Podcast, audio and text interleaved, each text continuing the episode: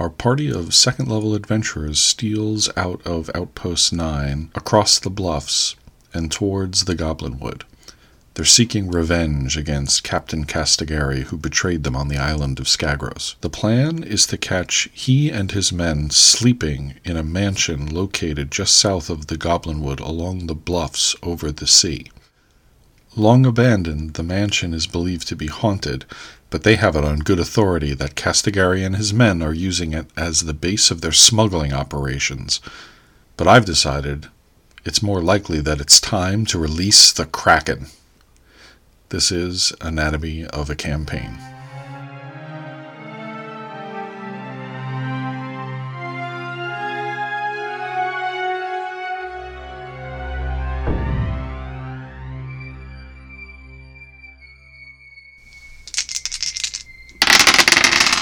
We ended the last session with the party deciding that they were going to pursue revenge against Castigari. There had been a couple of options before them, but the one that they went with came to them from Mig's Ten Fingers.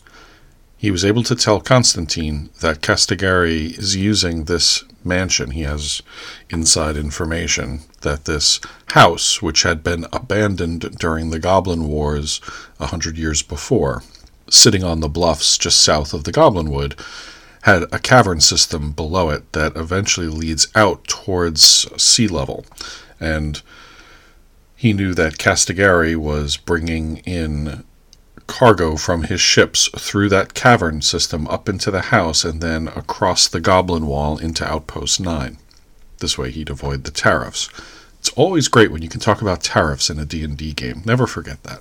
And so the party decided it was a great opportunity to take revenge on the man who had abandoned them on Skagros Island, who had ref- not only ref- not only refused to take them off the island, but tried to throw in with the pirate Captain Nupo and kill them.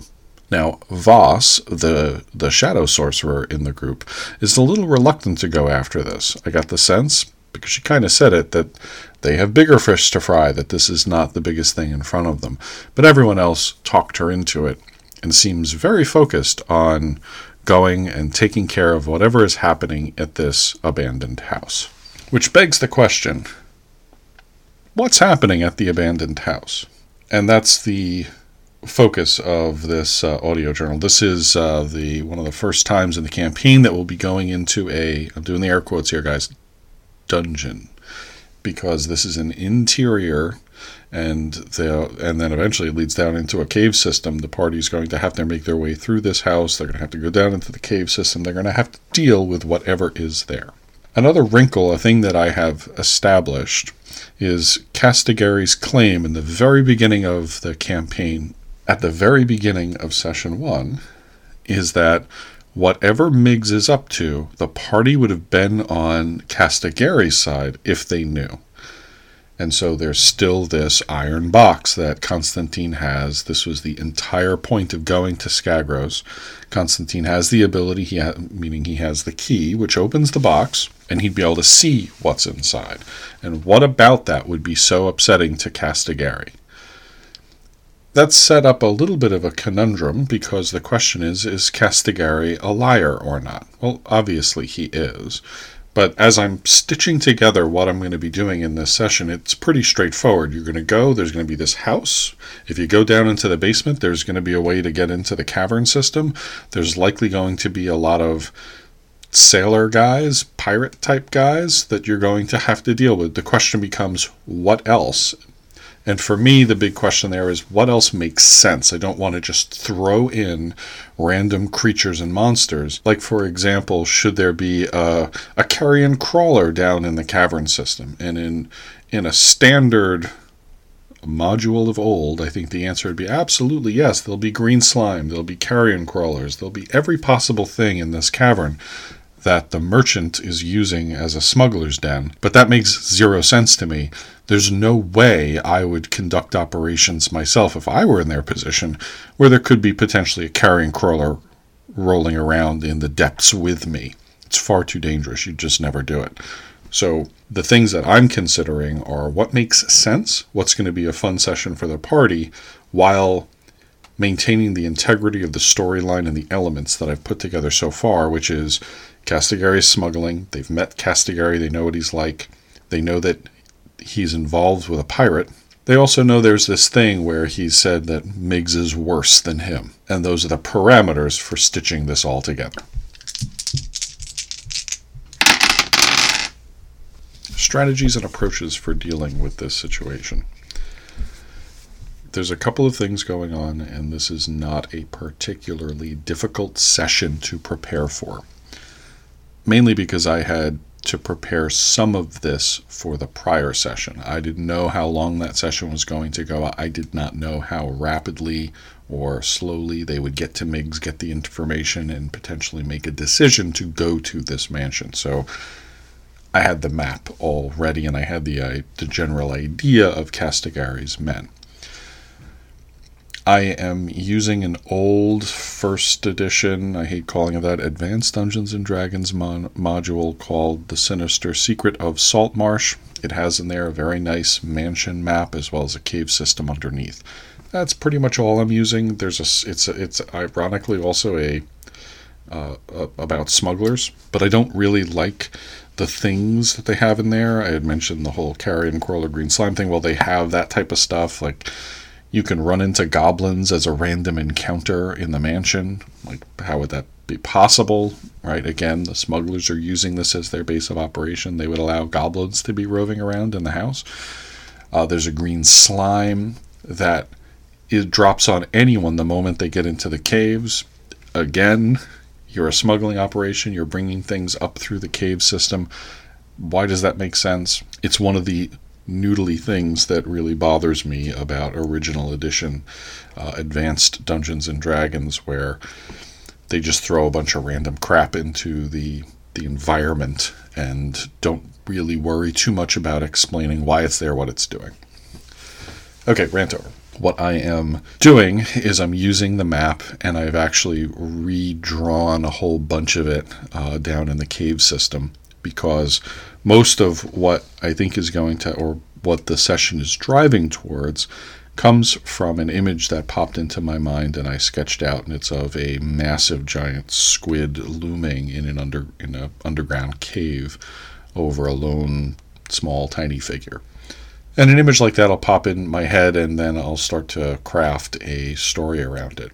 And one of the key themes of the, the overall campaign world is that there are gods who are attempting to gain a foothold in this reality now that the big bad Uber god has gone away.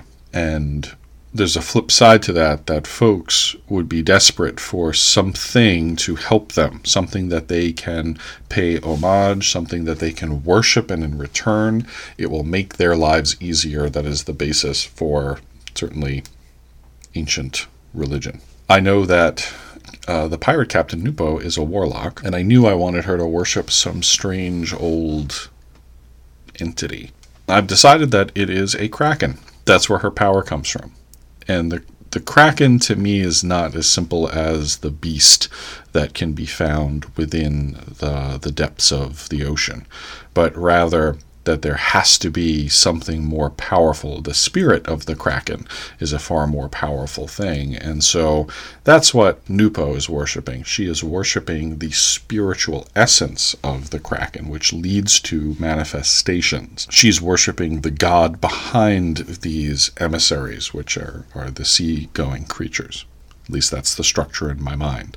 And so, because Castigari is now an ally of hers, part of the payment for her helping him is that he has to establish a base for the worship of the kraken, and that's what's happening in the house. So in doing research and looking at the way different monsters are set up in five e, there are regional effects, which opens up rationale and reasons for there being strange, uncomfortable things happening in an area where these smugglers might normally not go for that. Here they kind of have to, because of the relationship between Castigari and the kraken worshipping Nupo. So all of that means I have a mansion that in my mind is somewhat flooded.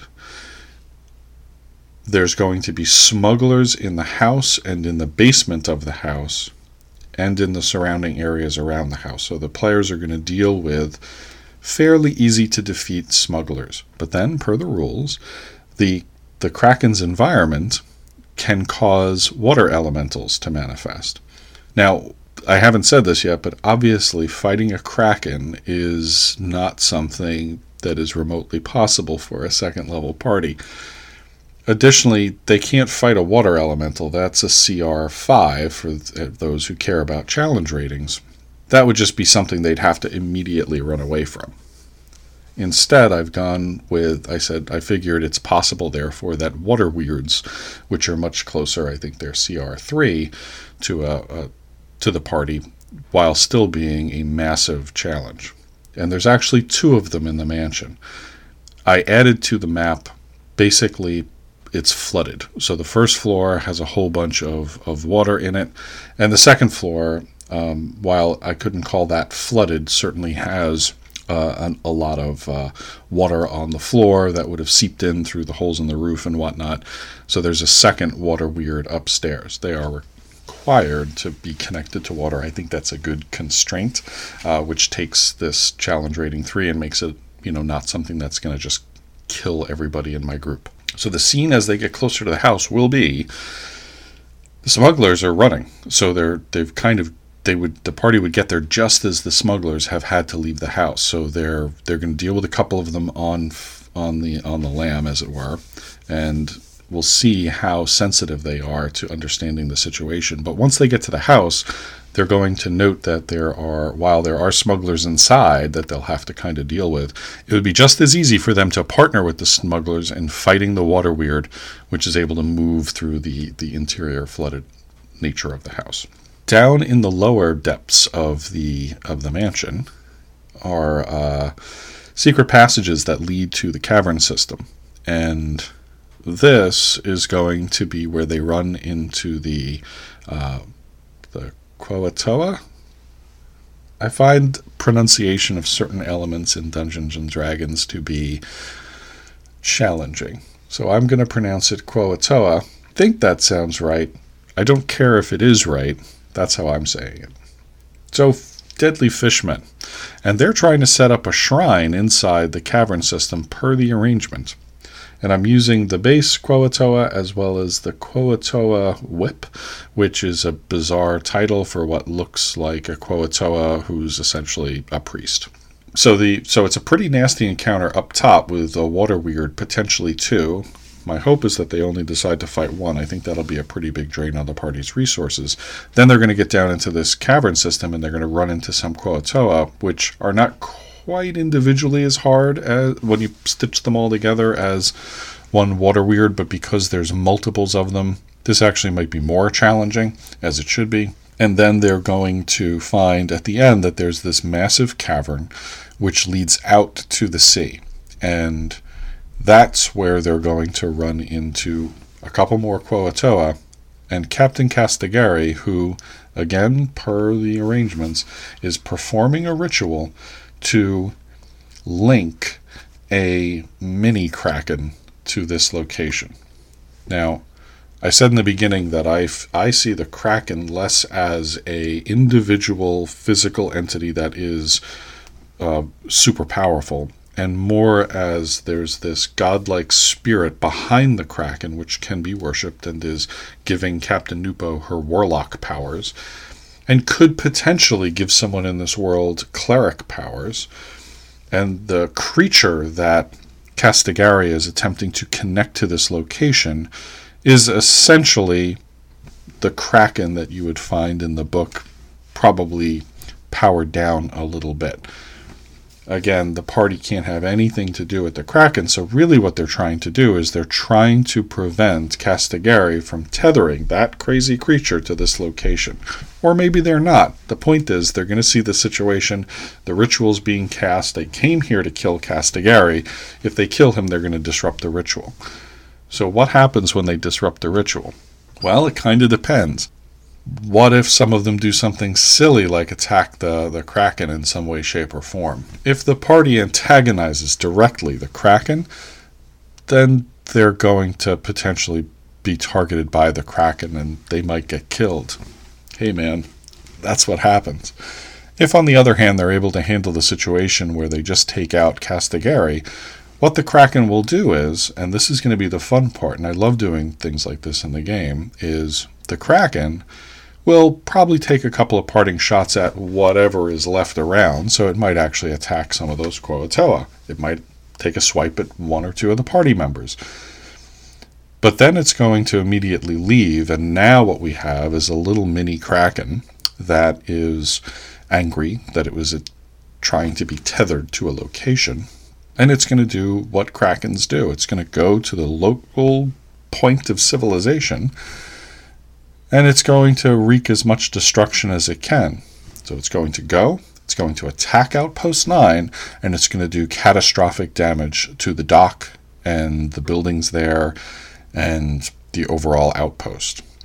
Which is fun because I just spent all this time establishing Outpost nine. I'm not going to destroy it in its entirety, obviously, but it's going to be enough that it's going to cause a power shift to potentially change what's going on there. Because when people are overwhelmed by a threat, they are scared, they do desperate and strange things. And this will have, I think, ramifications for the party and for the entire campaign world moving forward. And that's kind of what I want.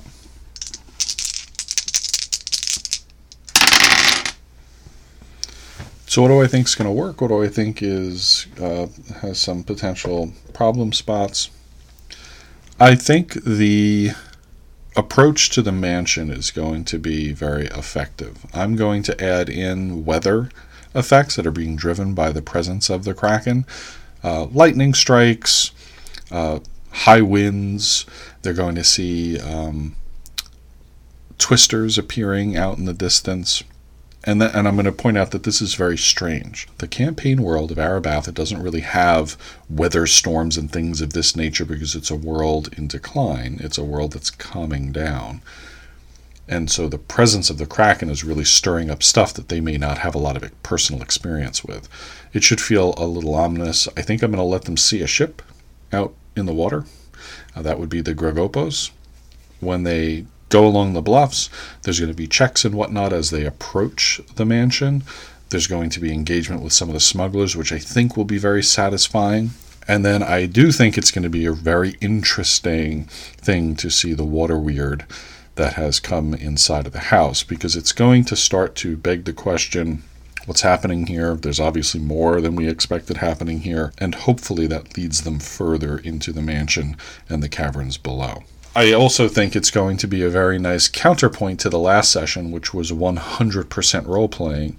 This one is going to be a more standard session of D and D, where it's more about crawling through. Again, I can't call it a dungeon, but it's a physical space. They've got to go room to room. There's doors. I don't know how much they're going to explore, but um, it's a fairly straightforward type of D and D engagement. I think it's going to be a little less open-ended for them and a little more comfortable, which is a nice balance for what happened last session. What I think can be a little bit challenging is the I like to throw in situations where they have to decide if they're going to fight something or not. There are two water weirds. They're not together. They wouldn't fight them at the same time unless someone decides to go make that happen. So I don't know if they're going to get hung up on exploring the entirety of the upper house, meaning they're going to have the first floor. Are they going to go and check out the second floor? I think so. If they do, they're going to discover there's a water weird there. Are they going to be hung up on, we've got to fight that too? Can't say for sure. If they do that, I don't know that we're going to get through the whole thing, because their resources might be so depleted that they're going to have to pull back and, and maybe rest. And if they take a long rest, the whole thing's over. The ritual would have been completed. This will now be a temple, and I'm going to have to, now that I've said that out loud, I just realized I really better have myself prepared for what it's going to be like for them to deal with it if the ritual could have been completed. And now I think there'd be more Kuo-toa. I think there would be more power in this place. Oddly enough, that's what would allow Outpost nine to not be as damaged as it will be if the Kraken decides to attack it, because the Kraken would be under control. Now, the Kraken wouldn't be, obviously, in the cavern system. It would be out in the waterways. That, too, would have ramifications. So, just realize that there's even more that can happen based on player choices. Two thumbs up, that's a good thing. That being said, you know, it can be fairly challenging if they've decided they have to fight every single thing, because then as they go down into the cavern system, let's say they somehow get past the water weirds and they, they don't uh, deplete their resources, necessitating a long rest, and they press on, um, and they decide to try and fight this Kraken, well, then we're going to have a T P K on our hands. There's no way that a second level group can, can actually fight a Kraken. So why would I put the Kraken there? And I, I think my rationale is that the world can't just be catered to them. It can't be a function of, this is what you can handle, so this is what's here. There's a little bit of that, but for the most part, I like to put things in there so they have to make smart decisions. And if they don't make the smart decisions, someone's going to die. The other thing that I am concerned about is the players understanding what's happening. So I've already said that there's going to be this backstory behind Castigari's motivation here. He's setting up a temple to the Kraken as part of his connection to Nupo.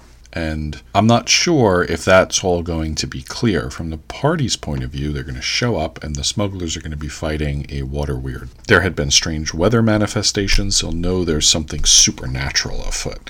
I think that'll be clear. When they go deeper in, they're going to find the Kuo-toa, and the question will be, are the Kuo-toa a separate third party, or are they somehow connected with what they've been encountering thus far in terms of the pirate Captain Nupo and the smuggler Captain Castigari? I think what I can do to help draw deeper connections to Nupo is by having the Kuo-toa have an insignia on their stuff, which is the, and I'm forgetting the term for it, but that thing that sits on the front of any ship. It's often like a beautiful woman or a dragon or something.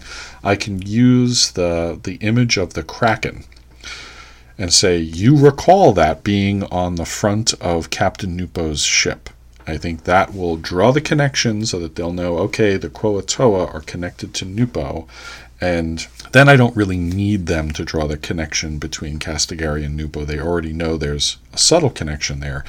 They may not know that Castigari is doing this because he has to. It's part of his arrangement with Nupo, but that won't matter. I think they'll just kind of lump it all together, and the entire thing can be appropriately uh, organized under uh, the, the heading of the pirate Captain Nupo is kind of the bigger bad guy in this overall, this overarching situation, rather than there being confusion that this may just be a random uh, encounter with Kuo-toa. So that's it for this prep journal. The only other thing worth noting is I am a cheap D M. I'm aware of this. I don't do it on purpose. I'm not really cheap. What it is is I'm just concentrated on other things, and I always forget to make the, the treasure an important thing. And I and as a result of that, I, I tend to make treasure mistakes. I'll either hand out something too powerful, or I won't give out enough, and the party's sort of, you know, desperate for, you know, loot and stuff. It's not where my focus is.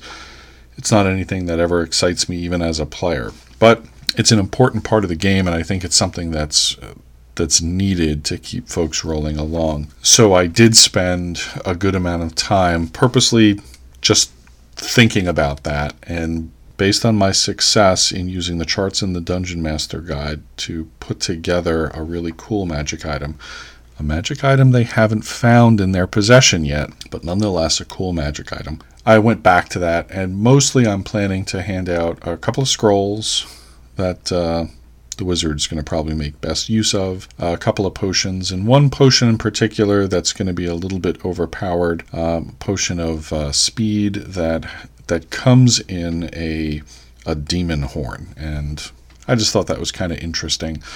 I'm also going to be including uh, a bunch of gems and some gold, and I was very particular in how I, I picked that out. And I'm also going to, and I like to do this, they find a map Uh, if they're checking on one of the the smugglers killed by the water weird, and if they're paying attention, the map will be able to point them to a dungeon found within the hills to the east of Outpost nine.